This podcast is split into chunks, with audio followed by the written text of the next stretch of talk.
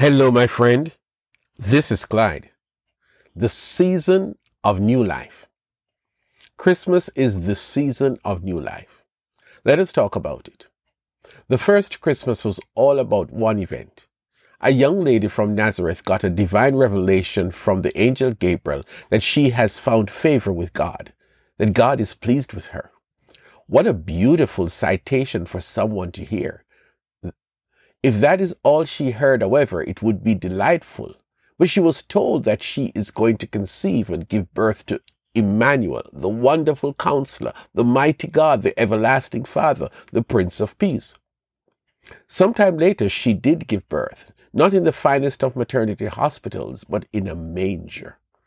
All of that is the nice part of the story or the season we call Christmas. But the real reason is to bring new life to a world that was dying in sin and sinfulness. For unto you is born this day in the city of David a Savior who is Christ the Lord. Luke 2, verse 11. That was the first Christmas. No fanfare but the arrival of the one who will save the world. Fast forward to 2023, and what does Christmas look like? We have festivities of all sorts. There are the symbols of Christmas, a great season of shopping and feasting. It is a time for families and friends to get together. There's the fancy music. It is the busiest traveling period of the year.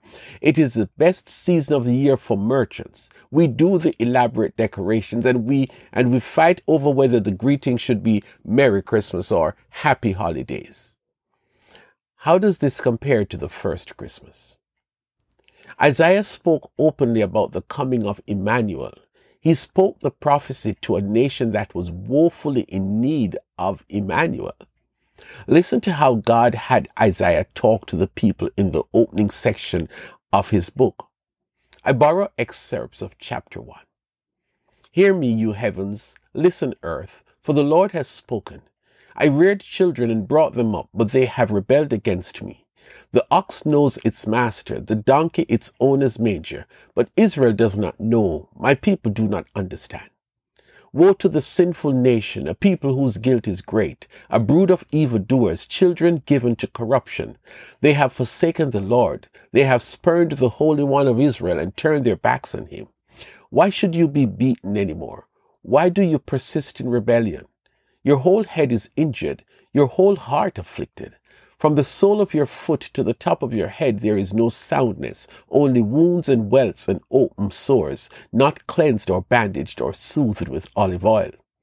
Your country is desolate, your cities burned with fire, your fields are being stripped by foreigners right before you, laid waste as when overthrown by strangers. Daughter Zion is left like a shelter in a vineyard, like a hut in a cucumber field like a city under siege. Unless the Lord Almighty had left us some survivors, we would have become like Sodom. We would have been like Gomorrah. Hear the word of the Lord, you rulers of Sodom. Listen to the instruction of our God, you people of Gomorrah. The multitudes of your sacrifices, what are they to me? says the Lord. I have more than enough of burnt offerings, of rams and the fat of fattened animals. I have no pleasure in the blood of bulls and lambs and goats. When you come to appear before me, who has asked this of you, this trampling of my courts? Stop bringing meaningless offerings. Your incense is detestable to me. New moons, Sabbaths, and convocations, I cannot bear your worthless assemblies. Your new moon feasts and your appointed festivals I hate with all my being. They have become a burden to me. I'm weary of bearing them. When you spread out your hands in prayer, I hide my, my eyes from you. Even when you offer many prayers, I am not listening. Your hands are full of blood. I stop there for the time being. Does this sound like the world in 2023? We have the carol services. We have the candlelight services. Some churches have huge and elaborate pageantry and dramatic presentations. We hear the Christmas Day services being advertised, but these could easily be what Isaiah is talking about. We do these things out of custom, out of tradition, and we go to great lengths to make much of these events. But are we making these events about winning souls for the kingdom of God? Or are they our version of what is going on in the wider society? How many of us really stop to think of the true meaning of Christmas? That it was God reaching down to a sinful world and bringing the gift of eternal life, the gift of freedom to the human race. It would be so great if those fancy church events became evangelistic efforts where we present the gospel message and believe for God to deliver family and friends who are lost, bringing them into the freedom that He offers.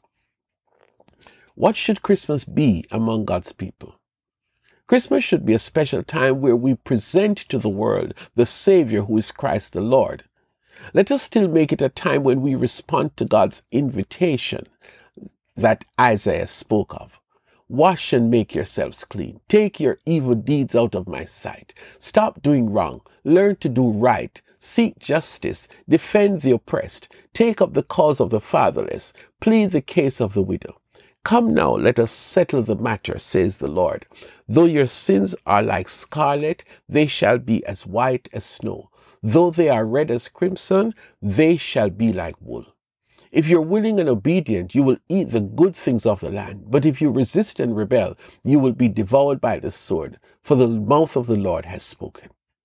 My friend, Jesus came to seek and to save the lost.